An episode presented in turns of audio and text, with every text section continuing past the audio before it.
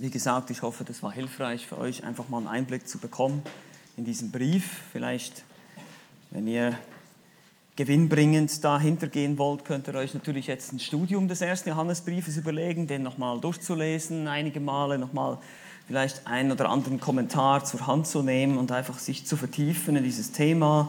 Äh, da gibt es natürlich noch viel mehr zu entdecken in diesen fünf, knapp fünf, dreiviertel Stunden, fünf mal 40 Minuten, die wir jetzt hatten, kann man niemals alles Gold ausgraben aus einem solchen Brief. Und da seht ihr schon wieder, wie wie wunderbar das Wort Gottes ist. Es ist so einfach, dass es jedes Kind verstehen kann. Und doch ist es so tief, dass Tausende, Tausende, Tausende von Seiten geschrieben werden können über einzelne Verse in der Bibel von Theologen. Es ist so tief, dass man irgendwie nicht zum Ende kommt mit den verschiedenen Gedanken, die es immer wieder gibt, die es zu entdecken gibt. Das alleine deutet wieder hin auf diesen übernatürlichen Ursprung, den wir auch schon angesprochen haben.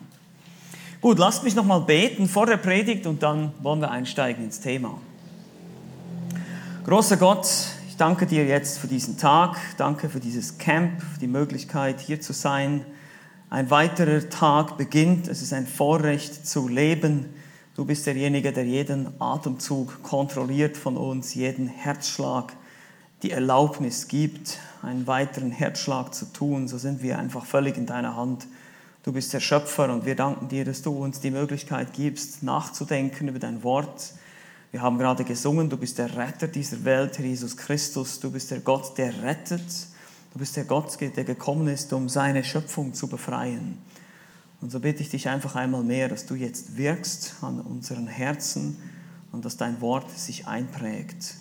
Mögest du Erleuchtung unseres Verstandes schenken, Gnade geben zum Reden und zum Hören. Amen. Unentschieden ist keine volle Gewissheit. Unentschieden im Sinne von nicht entschieden. Ja, es gibt manchmal ähm, auch in Gesprächen, habe ich das auch schon gehört, wenn man fragt, okay, wie sieht es bei dir aus, geistlich? Eines der Fragen war ja so, wo siehst du dich geistlich im Moment? Kommt manchmal diese Antwort, ich bin noch nicht entschieden, ich habe mich noch nicht entschieden, ich bin noch unsicher, unschlüssig, ob ich Christ werden möchte oder nicht. Und das ist nicht ein guter Zustand, weil unentschieden ist auch eine Entscheidung. Also wenn ihr euch nicht entscheidet, dann habt ihr eine Entscheidung getroffen. Und das ist das Problem. Wir werden von der Schrift aufgefordert, eine Entscheidung zu treffen. Und wenn wir denken, wir können keine treffen, haben wir eine getroffen. Und das ist die falsche. Und deshalb ist es sehr wichtig, dass wir uns das bewusst sind. Wenn ich unsicher bin, dann habe ich auch keine Gewissheit. Dann kann ich auch nicht verstehen, warum diese Hoffnung, dieses Leben nach dem Tod so eine große Rolle spielt. Warum ist das wichtig? Warum ist das hilfreich? Ich möchte, dass ihr mal ein bisschen nachdenkt über die Welt, in der wir leben. Wir leben eigentlich in einer Welt voller Ungewissheiten. Wenn man sich das so ein bisschen reflektiert, wenn ihr die Nachrichten euch anschaut, desto mehr wächst dieses Gefühl der Instabilität und der Unsicherheit. Wir haben es in den letzten Jahren erlebt. Corona-Krise, Ukraine-Krise, davor Finanzkrise und was weiß ich, alles für Krisen. Vielleicht kommt bald der dritte Weltkrieg, wir wissen es nicht. Keine Ahnung, was da kommt, aber es sieht nicht gut aus. Und ich will jetzt hier nicht einfach Schwarzmalerei betreiben, sondern einfach nur realistisch sein. Es ist, es ist wirklich so, dass wir in einer sehr unsicheren Situation sind, auch politisch gerade. Es ist wirklich sehr, sehr heikel, was gerade alles passiert. Es ist besorgniserregend, äh, die Weltpolitik. Und wir kennen, wir wissen nicht mal, was morgen sein wird. Dann kommt aber dein persönliches Leben hinzu. Auch du weißt nicht, ob du morgen noch lebst. Wir wissen nicht, du weißt nicht, ob du nächstes Jahr bei diesem Camp noch dabei sein wirst. Wir haben gestern Abend auch, äh, hat uns jemand die Predigt von Paul Washer vorgelesen, der hat auch gesagt, in 100 Jahren werden die meisten hier von uns allen, die in diesem Raum sind, nicht mehr da sein. Wir werden nicht mehr hier auf dieser Erde sein, garantiert, in 100 Jahren, außer du wirst 115 oder irgendwie sowas, 113, wie, immer wie alt du bist. Für mich ist es ein bisschen schwierig, 146, ich hoffe nicht, dass ich so alt werde. Das ist äh, etwas unrealistisch. Das ist die Perspektive, das ist nicht Schwarzmalerei, das ist Realität. Aber die meisten Menschen wollen das nicht, wollen sich diese Realität nicht zu Gemüte führen, wollen nicht darüber nachdenken und deshalb berieselt man sich ständig mit Musik, deshalb lenkt man sich ab mit digitalen Medien, deshalb haben wir diese Unterhaltungsindustrie. Vielleicht ist es euch schon mal aufgefallen, wenn ihr irgendwo unterwegs seid in der Stadt, ihr geht irgendwo in ein Ladengeschäft da läuft immer Musik im Hintergrund. Sind, heute ist es sogar so, dass überall Bildschirme hängen und euch irgendwas zeigen und ständig blinkt und flimmert und bimmelt irgendwas. Unsere Handys bimmeln ständig und blinken und leuchten und alles lenkt uns ab überall, damit du ja nicht zur Ruhe kommst und nachdenken kannst, reflektieren kannst. Einfach über dein persönliches Leben. Manche Menschen wollen das gar nicht, sie verdrängen das. Es ist ihnen einfach egal, aber letztlich wissen wir gar nicht mal, wir können nicht mal sicher sein, ob wir wirklich selber existieren oder ob wir nicht irgendwo, ob wir nicht eine riesige Einbildung sind. Es gibt auch solche Weltanschauungen. Also irgendwo, und die ganze Welt sehnt sich nach Stabilität. Wir sehen das immer wieder. Warum gibt es denn keinen Frieden? Wir wollen jetzt, die Regierung hier in Deutschland ganz besonders betont gerade den Fortschritt. Ja, wir müssen Fortschritt, wir werden uns weiterentwickeln, wir werden besser werden, den Mensch selber verbessern. Das kann man aber überhaupt nicht sehen im Moment. Kaum wollen wir den nächsten Fortschritt machen, versinken wir wieder in der nächsten Krise.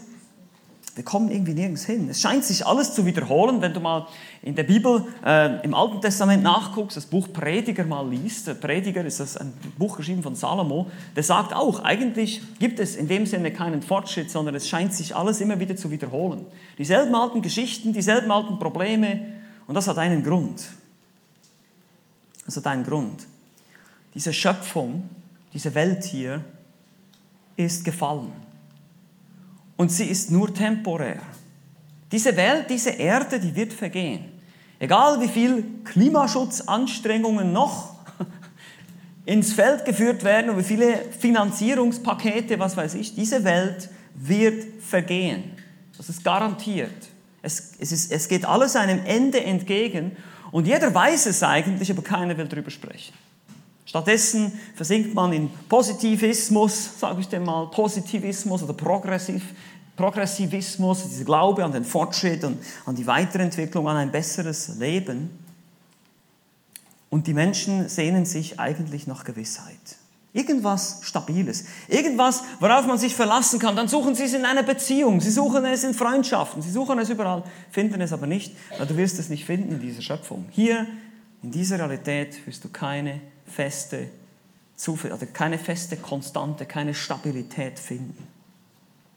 Aber gleichzeitig, das ist so spannend, gleichzeitig ist es interessant, obwohl sich irgendwie die Leute nach irgendwas Festem, nach festen Werten, nach Zuverlässigkeit, nach solchen Dingen irgendwie sehnen. Ich möchte einen treuen Partner haben, ich möchte Freunde haben, auf die ich mich verlassen kann, ich möchte als äh, Chef einer Firma, Mitarbeiter haben, auf die ich mich verlassen kann. Ich, wir wollen Gewissheit, wir wollen irgendwie feste Werte haben. Ist es total anstößig und politisch nicht korrekt, wenn man heute sagt, ich kenne die Wahrheit. Du liegst falsch, ich liege richtig. Hey, das ist arrogant. Das ist intolerant. Das kannst du nicht sagen. Jeder hat seinen eigenen Glauben. Jeder kann sein eigenes Ding drehen. Jeder kann seine eigene Realität erschaffen. Das ist der Postmodernismus, nennt sich diese Idee. Eine neue Form der Gnosis. Ihr wisst jetzt, was Gnosis ist. Und die dümmste Philosophie, die eigentlich je geboren wurde, ich weiß nicht, ob ihr das wisst, aber Post, der Postmodernismus sagt, es gibt keine absolute Wahrheit. Aber mit dieser Aussage es gibt keine absolute Wahrheit, das heißt, es gibt niemanden, der Recht hat. Jeder kann seinen eigenen Glauben haben. Mit dieser Wahrheit hat er bereits eine absolute Wahrheit formuliert. Es ist intellektueller Selbstmord, diese Philosophie. Es fällt in sich zusammen, es widerspricht sich selbst. Es gibt keine Absolute mehr, ist ein Absolut, nämlich dass es keine Absolute gibt. Versteht ihr, das ist völliger Blödsinn. Aber genau das sind die Leute heute bereit zu glauben. Warum? Weil man nicht, weil man ganz bewusst die Augen von der Wahrheit verschließen will. Eigentlich von dem Offensichtlichen, was wir am ersten Tag hier im Camp angeschaut haben. Die Schöpfung, die bezeugt, dass es einen Schöpfer gibt. Gottes Wort, das so eindeutig ähm, zeigt, wie zuverlässig, wie wunderbar, wie übernatürlich es ist. Dieses Zeugnis, von dem der Apostel Johannes spricht, der, der Fingerabdruck, den Gott in der Weltgeschichte hinterlassen hat. Er war hier, er hat sich bezeugt, er hat gezeigt, wer er ist. Es ist absolut glaubwürdig und absolut sinnvoll und vernünftig, an Gott zu glauben, an Christus zu glauben, an den Gott der Bibel zu glauben. Es ist wissenschaftlich absolut vertretbar und es ist vernünftig, das zu tun. Warum tun es die Menschen trotzdem nicht? Es gibt nur eine Antwort. Wir lieben unsere Sünde zu sehr. Und das haben wir im Laufe dieser Woche auch gesehen. Wir lieben oft zu sehr unsere eigene Sünde. Wir wollen lieber ein bisschen Vergnügen haben, ein bisschen Spaß haben noch, solange ich hier noch lebe. Und anstatt immer dieses langweilige Bibellesen und beten die ganze Zeit, ich will lieber ein bisschen das und dies und jenes und noch die Welt entdecken. Und, und wir verpassen das Wichtigste. Weil diese Welt, wie gesagt, sie wird vergehen mit ihrer Lust, sagt Johannes auch.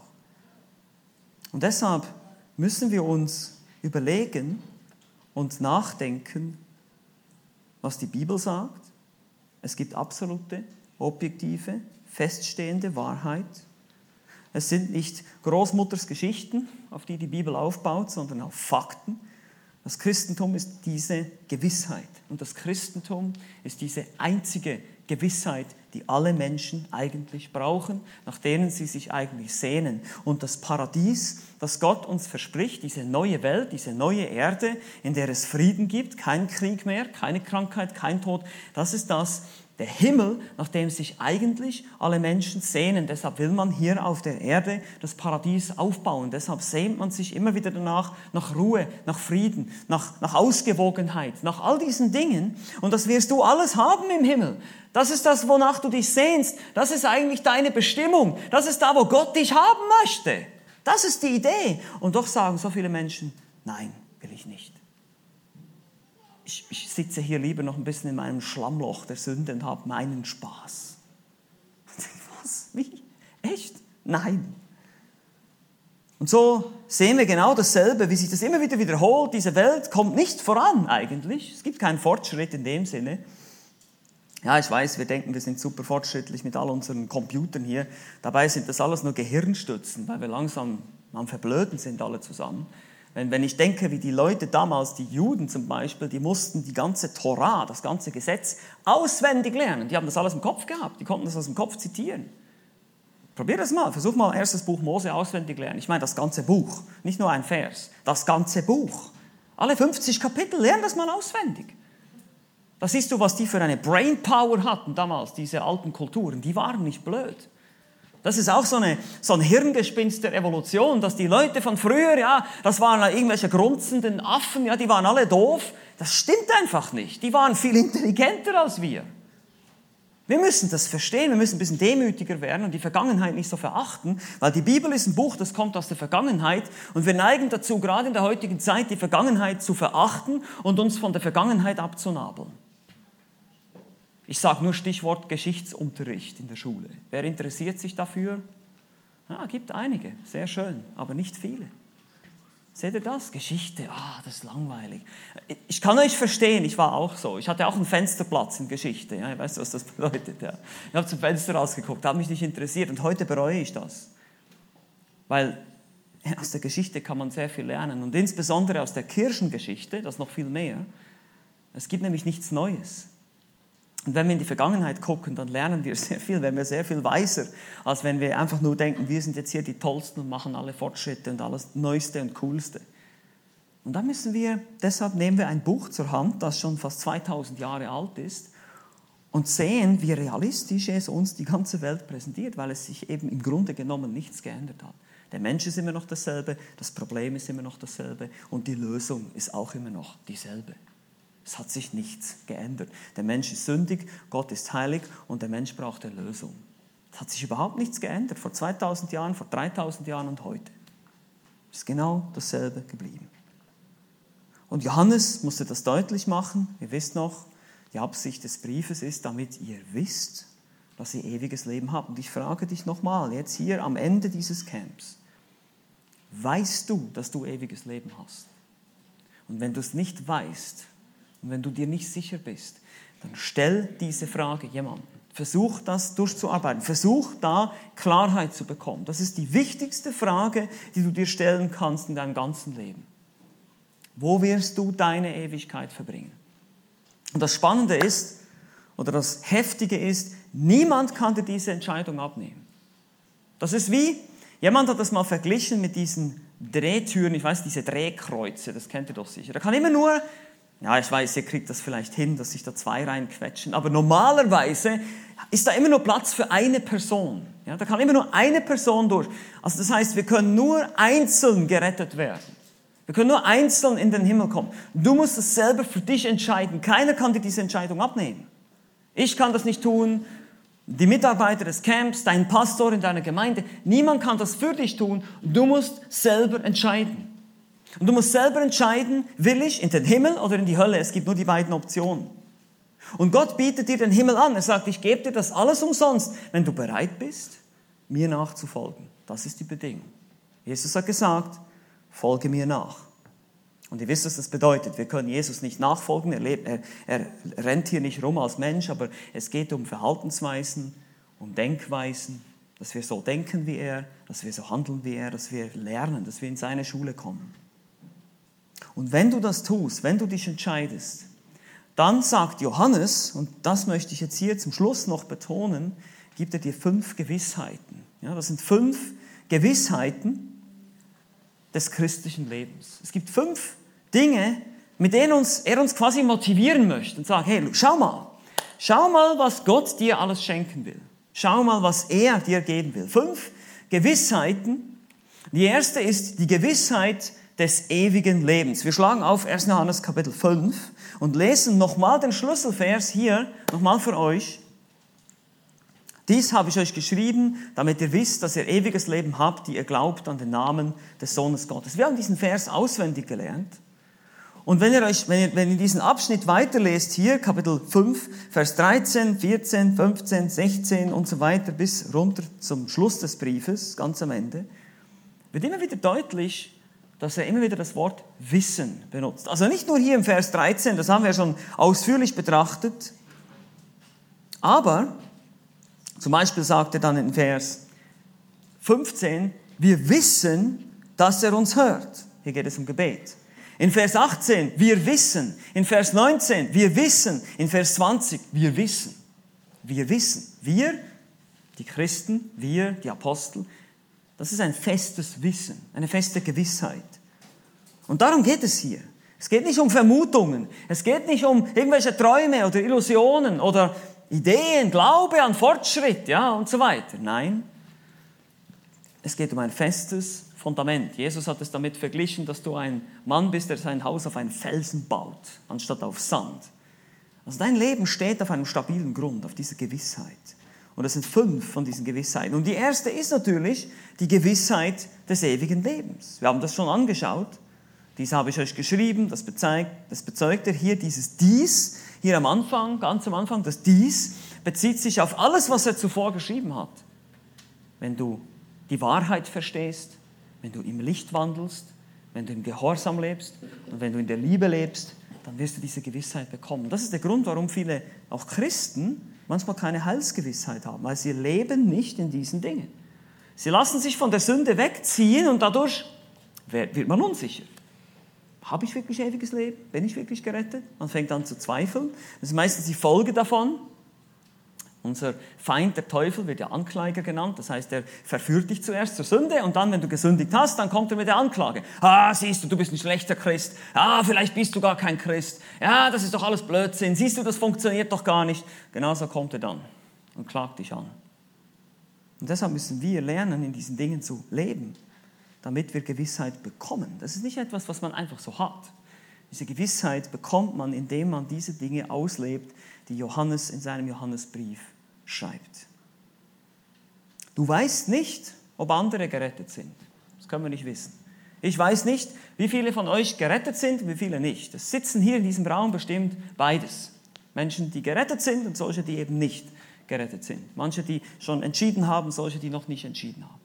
Aber ich, ich kann es von außen so nicht sehen. Wenn ich mit euch rede und wir ins Gespräch kommen miteinander, mit dem einen oder anderen hatte ich ein Gespräch, dann kann man das ein bisschen heraushören. Aber selbst dann kann ich es nicht mit hundertprozentiger Sicherheit sagen, weil ich sehe eure Herzen nicht. Aber du weißt, was in deinem Herzen vorgeht. Du weißt allein, was bei dir drin los ist was du denkst, was du den ganzen Tag denkst, was, du, was deine Träume sind, deine Wünsche sind. Du weißt, womit du dich ständig beschäftigst, was du dir anguckst, welche Dinge, für, für welche Dinge du wirklich lebst. All diese Dinge weißt du in deinem Herzen. Und vielleicht musst du das noch ein bisschen mehr untersuchen. Wofür lebe ich eigentlich? Was denke ich eigentlich die ganze Zeit? Ist es wirklich Christus oder sind es viele andere Dinge, die Christus verdrängen? Und deshalb, auch in der Gemeinde, spielen wir nicht Gemeindepolizei oder sind keine Fruchtinspektoren und gehen rum und versuchen jeden zu untersuchen, bist du wirklich gläubig? Machen wir nicht. Weil das muss jeder selber entscheiden. Und in der Bibel sehen wir selbst in der Schrift im Neuen Testament, dass es die Gemeinden schon immer gemischte Leiber waren. Also es gab immer, bei der sichtbaren Gemeinde gab es immer welche, die da in den Gemeinden saßen und nicht gläubig waren. Und deshalb ist es wichtig, dass du dich selbst prüfst.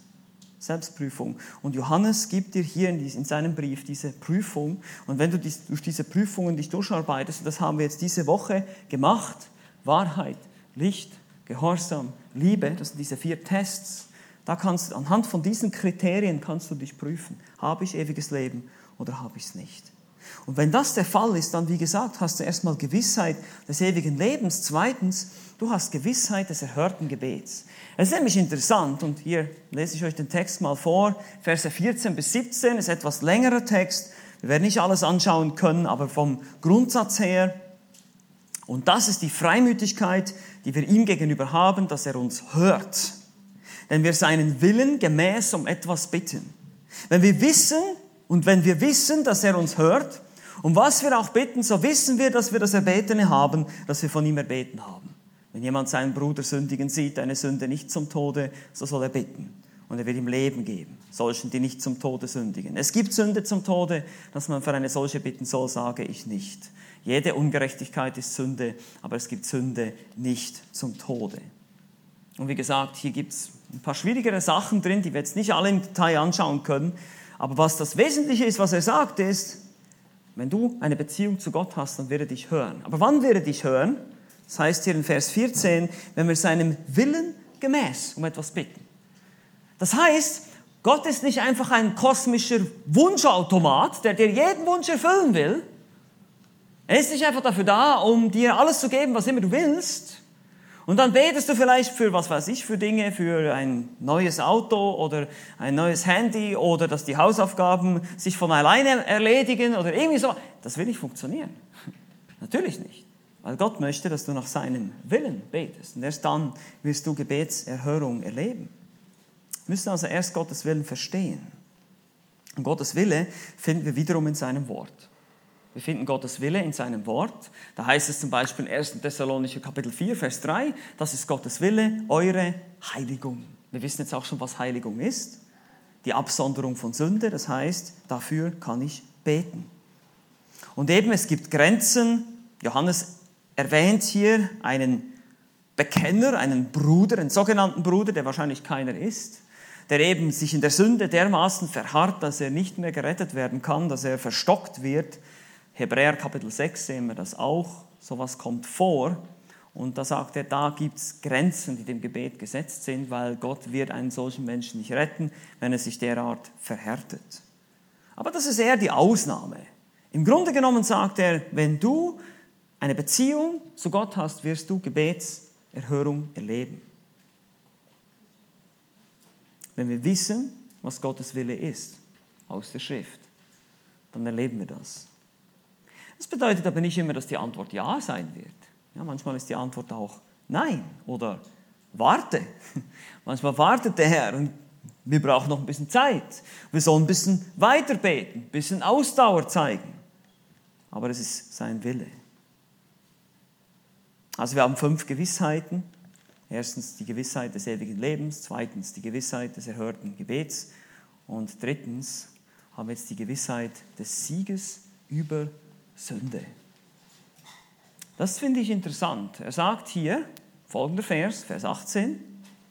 Wir wissen, das beginnt schon wieder mit dem, wir wissen, dass jeder, der aus Gott geboren ist, nicht sündigt. Sondern wer aus Gott geboren ist, der bewahrt sich selbst und der Böse tastet ihn nicht an. Jetzt haben wir doch irgendwie das die ganze Woche gehört. Moment, also wir sind ja noch, wir sind ja nicht perfekt, wir sind ja nicht vollkommen. Nun, einmal mehr geht es hier um ein Muster, eine Gewohnheit, einen Lebensstil der Sünde. Es geht hier nicht darum, dass wir nie sündigen. Das ist gar nicht möglich. Aber es geht darum, dass wenn jemand, er sagt hier in diesem Text, wenn jemand aus Gott geboren ist, wenn jemand, wir haben das gesehen, von innen neu erschaffen wurde, den Heiligen Geist in sich hat, von neuem geboren wurde, dann will er nicht einfach so ohne weiteres in der Sünde weiterleben, sondern er hat die Gewissheit, Sieg ist möglich. Warum? Weil Jesus gesiegt hat. Wir kämpfen vom Sieg her kommend. Ja, der Kampf tobt, aber die Schlacht ist bereits gewonnen. Und das ist die Ermutigung, die wir hier haben. Christus hat gesiegt. Er hat die Sünde bereits erledigt. Er hat bereits den Tod, den Teufel, die Sünde besiegt. Und jetzt können wir lernen, wie wir die Sünde besiegen, nämlich indem wir uns in den Sieg Christi stellen, indem wir sagen, ich weiß, Christus hat gesiegt und deshalb muss ich nicht mehr reagieren, wie ich früher vielleicht reagiert hätte. Eben auf die Versuchung eingehen und dem nachgehen und das alles machen und, und nicht widerstehen, sondern ich kann sagen, doch, ich kann widerstehen. Gott hat das gesagt in seinem Wort, ich kann widerstehen. Ein Kind Gottes wird nicht einfach so ohne weiteres in Sünde leben. Und äh, der Text sagt hier auch, sondern wer aus Gott geboren ist, der bewahrt sich selbst. Eine bessere Übersetzung ist hier, sondern der aus Gott geborene bewahrt ihn. Hier geht es darum, dass Christus, der aus Gott geboren ist, quasi mit einem großen G geboren. Man könnte sagen, Gottes Kinder sündigen nicht, weil Gottes Sohn sie bewahrt. Das ist die Idee von diesem Vers. Also Christus bewahrt uns, wie das in dem Lied heißt. Christus hält mich fest. Er ist derjenige, der uns festhält.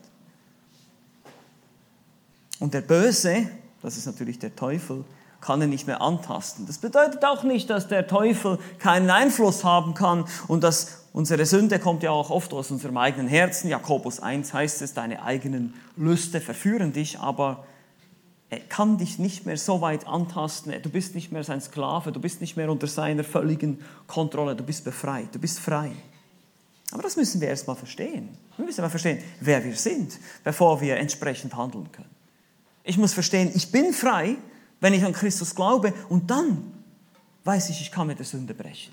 Nicht, weil ich mich jetzt genug anstrenge und weil ich jetzt irgendwelche Übungen mache und weil ich, was weiß ich, vielleicht sogar Rechenschaft, was ja hilfreich ist, wenn jemand mich jeden Morgen anruft, weil ich vielleicht zu faul bin aufzustehen, ja, dann, dann ist es gut, wenn er mich anruft, aber ich kann das Telefon auch abstellen. Ja, also das ist nicht die Sicherheit, sondern vielleicht kann ich meine Faulheit letztlich nur besiegen, wenn ich erstmal verstehe, ich muss dieser Lust nicht mehr nachgehen. Ich muss es nicht mehr tun. Und so ist es mit vielem anderen. In Römer Kapitel 6, Vers 14 sagt Paulus genau dasselbe. Die Sünde wird nicht über euch herrschen. Das heißt nicht, dass wir nie sündigen, aber sie wird nicht herrschen über uns. Sie wird uns nicht mehr kontrollieren können, so wie das früher der Fall war.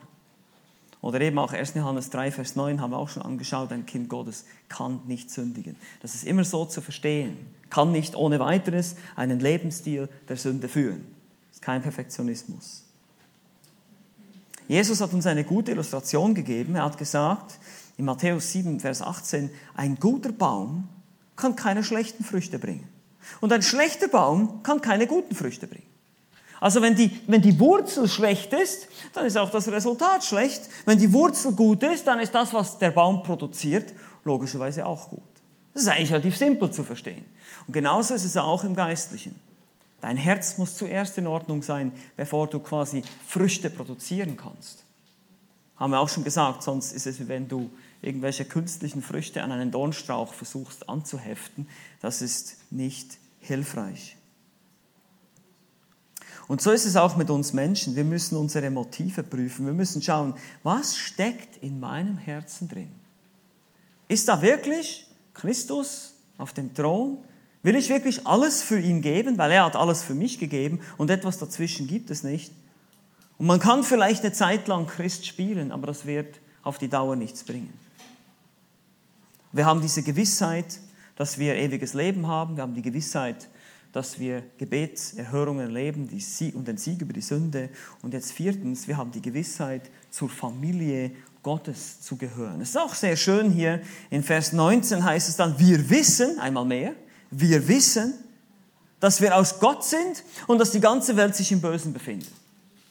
Was heißt das aus Gott sein? Das heißt, wir sind aus ihm geboren. Er ist unser Vater, könnt ihr euch erinnern, habe ich euch auch schon gesagt, unser geistlicher Vater. Und wir werden ihm immer ähnlicher werden. Das ist sein Ziel mit uns, die Quelle. Wir haben, sein, wir haben unser Leben, unser geistliches Leben aus ihm. Und er zeigt uns, dass es letztlich in dieser Welt, und das ist sehr radikal, und das ist auch wieder so was politisch Unkorrektes, ja, es gibt nur zwei Arten von Menschen auf dieser Welt. Nur zwei Arten. Zwei Familien. Es steht hier, die ganze Welt ist im Bösen, wörtlich im Bösen, männlich, also in dem Teufel. Er kontrolliert das ganze Weltsystem. Er ist derjenige, der die ganzen Philosophien und Ideen und alles in die Welt setzt. Und wir dürfen nicht mehr diesem weltlichen System unterworfen sein. Wie gesagt, es gibt nur zwei Familien, zwei Arten von Menschen. Kinder Gottes und Kinder des Teufels. Es gibt nichts dazwischen. Es gibt nichts Neutrales. Und deshalb musst du dich auch entscheiden. Und wenn du dich nicht entscheidest, hast du dich eben schon entschieden. Weißt du, was du tun musst, um in die Hölle zu kommen? Antwort, gar nichts. Du musst nichts tun. Da kommen eh alle hin. Wir sind eh alle unterwegs dahin. Wenn wir nichts tun, sind wir dahin unterwegs. Und das ist unser Problem. Deshalb kannst du nicht, du kannst es dir nicht leisten, zu sagen, ach, ich, ich werde mich nicht entscheiden. Ich werde einfach neutral bleiben. Ich werde so ein bisschen christlich sein und, und ja, das ist alles gut und recht, das ist schön, so ein bisschen christlich, das steht mir gut und so, man will ein bisschen moralisch sein, guter Mensch, aber eigentlich will ich ja doch mal ein einiges Leben leben. Das, nee, es, funkt, es funktioniert nicht, weil das ist nicht die Realität, in der du lebst. Du musst aufwachen. Du musst in der Realität ankommen hier. Die Realität sieht ganz anders aus. Die Realität ist schwarz-weiß. Teufel, Gott.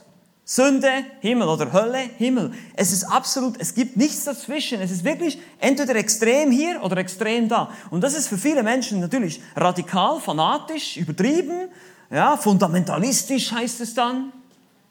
Okay, mag sein, mag sich so anhören, aber es ist genau das, was die Bibel sagt. Und deshalb kann ich nicht sagen, ja, es ist schon okay, lass dir noch ein bisschen Zeit, überlegst dir noch ein bisschen. Ja, klar, vielleicht hast du keine Zeit mehr. Vielleicht bist du morgen tot. Vielleicht wirst du heute Nachmittag, wenn du nach Hause fährst, äh, wenn ihr nach Hause fahrt oder habt ihr einen Unfall oder keine Ahnung, ich weiß es nicht. Und dann bist du tot, dann ist es spät. Verstehst du das? Die Zeit drängt. Es ist, nicht, es ist nicht so, dass wir sagen können, ja, ja, wir haben noch viel Zeit, ist alles gut, alles easy, lass uns ein bisschen chillen. Nein, das, das können wir nicht. Es ist dringlich. Es ist wirklich, wirklich sehr, sehr dringend. Aus diesem Grund. Es gibt zwei Familien. Wir wissen, die wir Kinder Gottes sind, dass wir aus Gott sind. Wir wissen, woher wir kommen, wer unser Vater ist. Und die ganze Welt, der Rest der Welt liegt im Bösen. Das sagt uns vielleicht auch ein bisschen etwas, hilft uns so ein bisschen, warum es so schwierig ist, als Christ in dieser Welt zu leben. Ja, ist ja kein Wunder. Du lebst in feindlichem Gebiet. Wenn immer du in diese Welt hinausgehst, in die Schule gehst, später in der Arbeitswelt, da wirst du wie ein Mensch sein, der durch ein Minenfeld läuft. Gefahr von überall. Und das Einzige, was dich schützen kann, ist Christus. Er ist derjenige, der dich bewahren kann. Gottes Sohn bewahrt ihn. Erinnert euch, der Vers davor. Und deshalb nochmal, einfach der Appell an dich. Überlege es dir wirklich, wirklich gut. Es ist kein Spiel. Ja, ich weiß, wir haben viel Spiel und Spaß gehabt hier auf diesem Camp, ist alles wunderbar, aber diese Wahrheit, die ist ernst, das ist kein Spiel. Das ist, kann ich das mal so sagen, todernst wirklich Tod ernst, das meine ich so, ewiger Tod ernst. Und das musst du dir wirklich, wirklich überlegen, weil du bist der Einzige, der diese Entscheidung treffen kann. Ich kann dir das nicht abnehmen. Deshalb, wenn wir Christen sind, dann haben wir diese wunderbare Gewissheit, ich gehöre zur Familie Gottes. Ich, bin, ich habe neue Freunde. Ich habe eine neue Familie. Wir kommen zusammen als Gemeinde. Wir haben gemeinsam ein Ziel. Unser Leben macht Sinn. Weil das, was wir tun, wird in Ewigkeit Bestand haben. Alles andere, was du hier auf dieser Welt tust, wird nur so lange Bestand haben wie diese Welt. Alles, was du dir aufbaust, dein ganzes Leben, dein Geld, dein Haus, das du dir vielleicht mal baust, dein Auto, das du dir kaufst, all diese Dinge werden vergehen, wird weg sein. Puff, weg. Vielleicht schon früher, als du denkst, weil es noch geklaut wird oder so, keine Ahnung. Aber es, geht alles weg. Es, zerrinnt dir aus der Hand. Es ist, du kannst es nicht festhalten. All diese schönen Dinge des Lebens werden alle weg sein, inklusive deine, deine, deine Gesundheit. Äh, du wirst alt werden, du wirst rumpfelig werden, vielleicht wirst du früher sterben, vielleicht wirst du Krebs kriegen, keine Ahnung. Es, ist alles, es wird alles weggehen. Und das Einzige, was bleibt, ist Christus. Oder deine Schuld. Das ist die Wahl, die du hast. Es gibt zwei Familien. Und die Gewissheit, zu dieser neuen Familie zu gehören, die ist, das ist wahre Freude. Und dann kommt noch das Fünfte dazu, und das ist natürlich auch wichtig, die Gewissheit, den wahren Gott zu kennen. Hier nochmal die letzten Verse des Johannesbriefes, er betont das nochmal ganz deutlich. Wir wissen aber, dass der Sohn Gottes gekommen ist und uns Verständnis gegeben hat, damit wir den Wahrhaftigen erkennen. Und wir sind in dem Wahrhaftigen, in seinem Sohn Jesus Christus. Dieser ist der wahrhaftige Gott und das ewige Leben. Kinder, hütet euch vor den Götzen. Amen. So schließt er den Brief ab. Also er sagt im Prinzip, wir haben das Vorrecht, die Gewissheit nicht nur des ewigen Lebens, des erhörten Gebets, des Sieges über Sünde und Teufel, oder zur Familie Gottes zu gehören, neue Freunde, neue Familie zu haben. Vielleicht eben gibt es welche unter uns, die ungläubige Familie haben, ungläubige Eltern, ungläubige Verwandte. Man merkt, da ist irgendwie so eine Trennung, da ist so eine Kluft dazwischen. Wir haben jetzt eine neue geistliche Familie. Aber wichtig ist vor allem, wir dürfen den wahren Gott kennen. Hier heißt es, der Sohn Gottes, Christus, ist gekommen, um uns das richtige Verständnis zu geben. Diese Erkenntnis ist also ein übernatürliches Geschenk Gottes. Und das ist natürlich eine Anspielung hier wieder auf die Gnostiker. Die Gnostiker, ihr kennt sie noch, ja, diese Leute, die so ein bisschen, ja, ich weiß was, was du nicht weißt, immer ständig rumgeflüstert haben und wir sind so der, der Kreis der Eingeweihten. Und Johannes sagt, nein, nein, nein, nein, so ist es nicht. Sondern wir, wir Christen, wir sind die Eingeweihten. Wir sind diejenigen, die Bescheid wissen weil Christus uns Verständnis gegeben hat über die Wahrheit, über den Wahrhaftigen. Es geht um die Erkenntnis Gottes hier. Wir haben das richtige Verständnis. Er hat uns Verständnis gegeben. Könnt ihr sehen, wie oft er das Wort wahrhaftig äh, sagt hier in diesem Abschnitt? Damit wir den Wahrhaftigen erkennen. Und wir sind in dem Wahrhaftigen. Und dieser ist der wahrhaftige Gott. Also das ist das ist the real deal. Das ist wirklich das, dasjenige, welches, was du wirklich, oder was wirklich cool ist, wenn ich mal so sagen darf. Das ist, das ist wirklich cool. Ich darf den wahren, den einzigen Gott, den Schöpfer dieses Universums, persönlich kennen. Ich habe seine Telefonnummer. Das ist, wenn du irgendwie ein großen Star kennen würdest, irgendwie, keine Ahnung, Fußballstar, irgendwie Ronaldo, und dann hast du seine Unterschrift, sogar seine Telefonnummer, kannst ihn jederzeit anrufen, dann wirst du sagen, hey, das ist so cool, ich kann Ronaldo anrufen, jetzt gleich, wann immer ich will, und der antwortet mir, und der spricht mit mir. So cool, oder? Es ist gar nichts. Du kannst den ewigen Schöpfer des Universums kennen und seine Telefonnummer haben und eine Beziehung zu ihm haben. Das ist mal cool, das ist mal was Richtiges. Alles andere, pff Pillepalle, oder? Im Vergleich dazu. Und das ist genau das, was er hier sagt. Er sagt, guck, du kannst, du hast eine Beziehung zu dem einzig wahren Gott. Gesundheit. Er ist gekommen, um uns Erkenntnis zu geben über den Wahrhaftigen. Wir sind bei dem, in dem Wahrhaftigen und dieser ist der wahrhaftige Gott und das ewige Leben. Das ist nämlich Jesus Christus. Er ist der wahrhaftige Gott und er ist das ewige Leben. Und deshalb sagt er ganz am Schluss, deshalb hütet euch vor den Götzen. Das habe ich auch schon gesagt, die Götzen hier sind nicht unbedingt nur Götzenstatuen, irgendwelche Bilder, sondern es sind falsche Vorstellungen von Christus. Verdrehte Wahrheit. Damit haben wir angefangen und damit hören wir jetzt hier auf am Ende. Das ist ganz wichtig. Nochmal. Wir denken heute, wir sind moderne Menschen. Wir denken heute, wir dienen doch keinen Bildern mehr, oder? Bilder, wer macht denn sowas? Ja, dann lass mich dir mal eine Frage stellen. Was ist mit unseren Bildmedien? Was ist mit diesen Bildern, die wir uns ständig angucken, denen wir dienen, die uns fast förmlich versklaven die ganze Zeit? Bildmedien. Das sind unsere modernen Taschengötzen, die wir mit uns herumtragen, überall mitnehmen, ständig ihnen dienen. Und diese, ich finde es manchmal interessant, wenn man die Leute beobachtet, wenn sie mit dem Smartphone durch die Straßen, ich habe das sicher auch schon gesehen, man nennt die auch Handy-Zombies, ja, die laufen dann so rum. Immer so gebückt. Ich finde das interessant, weil das ist so wie, manchmal kommt mir das so vor, so wie eine Anbetungshaltung. Ja, so. so wie so der Esel oder das, mit diesem Karotte, ja, kann man so nach vorne hängen und dann, dann läuft er immer in die Richtung. Aber das ist aber das ist, wir denken, wie gesagt, wir denken, wir sind so überaus intelligent und so modern. Sind, sind wir nicht. Wir sind nicht besser als die Leute vor 2000 Jahren. Wir sind wahrscheinlich noch viel schlimmer. Und deshalb müssen wir uns wirklich überlegen, ist es das wert, all diese Dinge, die uns die Welt bietet, das alles und dieses Privileg, das wir haben, dieses Vorrecht, den wahren Gott kennen zu dürfen, zu seiner Familie zu gehören, Sieg über Sünde zu erleben, erhörtes Gebet und Gewissheit des ewigen Lebens. Was kann es Besseres geben? Was, was kann Gott dir bieten? Oder was kann Gott dir noch bieten als diese Dinge? Eigentlich nichts.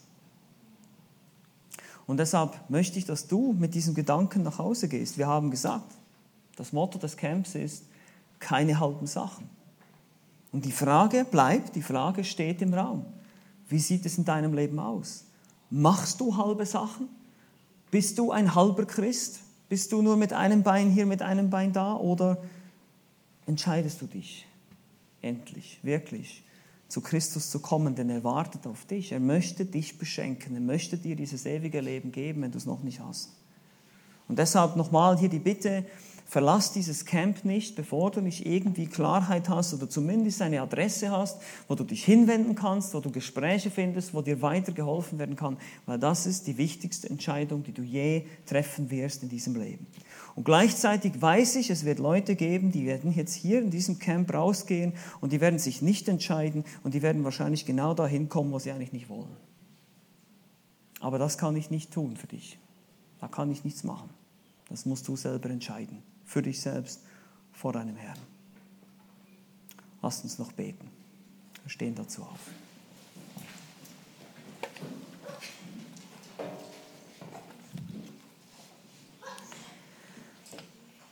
Großer Gott, wir danken dir für dein wunderbares Wort. Wir danken dir für die Klarheit deines Wortes. Danke dir für die wunderbare Gnade, die du offenbarst in deinem Evangelium dass du uns Sünder annimmst, obwohl wir es nicht verdient haben. Deine Liebe ist bedingungslos, wenn wir das Geschenk annehmen, wenn wir bereit sind zu glauben, wenn wir bereit sind, uns zu entscheiden für dich und dir nachzufolgen, Buße zu tun über unser altes Leben, Buße zu tun, tun über unser Denken, über unsere falsche Perspektive, über unser falsches Weltbild und dein Weltbild, deine Weltanschauung anzunehmen, dein Denken anzunehmen, die Dinge aus deiner Perspektive zu sehen und mit dir übereinzustimmen und zu bekennen, ja, ich bin ein Sünder, ich habe dein Gesetz gebrochen, ich bin es nicht wert, dein Kind genannt zu werden. Und doch darf ich dein Kind sein, weil der Herr Jesus für mich bezahlt hat. Mögest du einfach Gnade schenken, Herr, für jeden Einzelnen, der hier war in diesem Camp, dass wir diese Dinge nicht so schnell vergessen, die wir gehört haben, dass wir sie nicht verdrängen oder ertränken im Alltag, wieder mit mehr Ablenkung, mit mehr Medien, mit mehr, was weiß ich, wir alles tun, beschäftigt sein mit Hausaufgaben, mit Studium. Hilf uns, klar zu sehen, zu verstehen, welche Gewissheiten auf uns warten, wenn wir Gläubige sind, die wirklich konsequent nachfolgen. Eine neue Familie, eine Beziehung, erhörtes Gebet, Gewissheit des ewigen Lebens und Erkenntnis des wahren Gottes. Eine neue Perspektive auf diese Welt, eine hoffnungsvolle Perspektive auf diese Welt. Und mögest du diejenigen, die hier sind, die dich schon kennen, ermutigen, weiterzumachen, weiterzuwachsen, nicht aufzugeben, nicht frustriert zu sein, wenn es Rückschläge gibt, die gibt es, sondern im Bewusstsein, dass die Schlacht bereits gewonnen ist. Dein Werk ist ein vollendetes Werk. Du hast selbst gesagt, Herr Jesus Christus, es ist vollbracht. Es ist erledigt. Und wir dürfen uns in diesem Sieg sicher fühlen, wenn wir dich kennen. Bitte hilf, schenk du Gnade jetzt auch äh, für den Rest des Tages. Schenk du Gelingen zum Aufräumen, Zusammenpacken und Verabschieden. Aber danke, dass wir diese Gedanken, die wertvoller sind als alles andere, als alle anderen Erinnerungen, diese ewigen Werte, diese ewigen Wahrheiten, mögest du Gnade schenken, dass wir die mitnehmen und darüber nachsinnen. Wir bitten dich in Jesu Namen. Amen.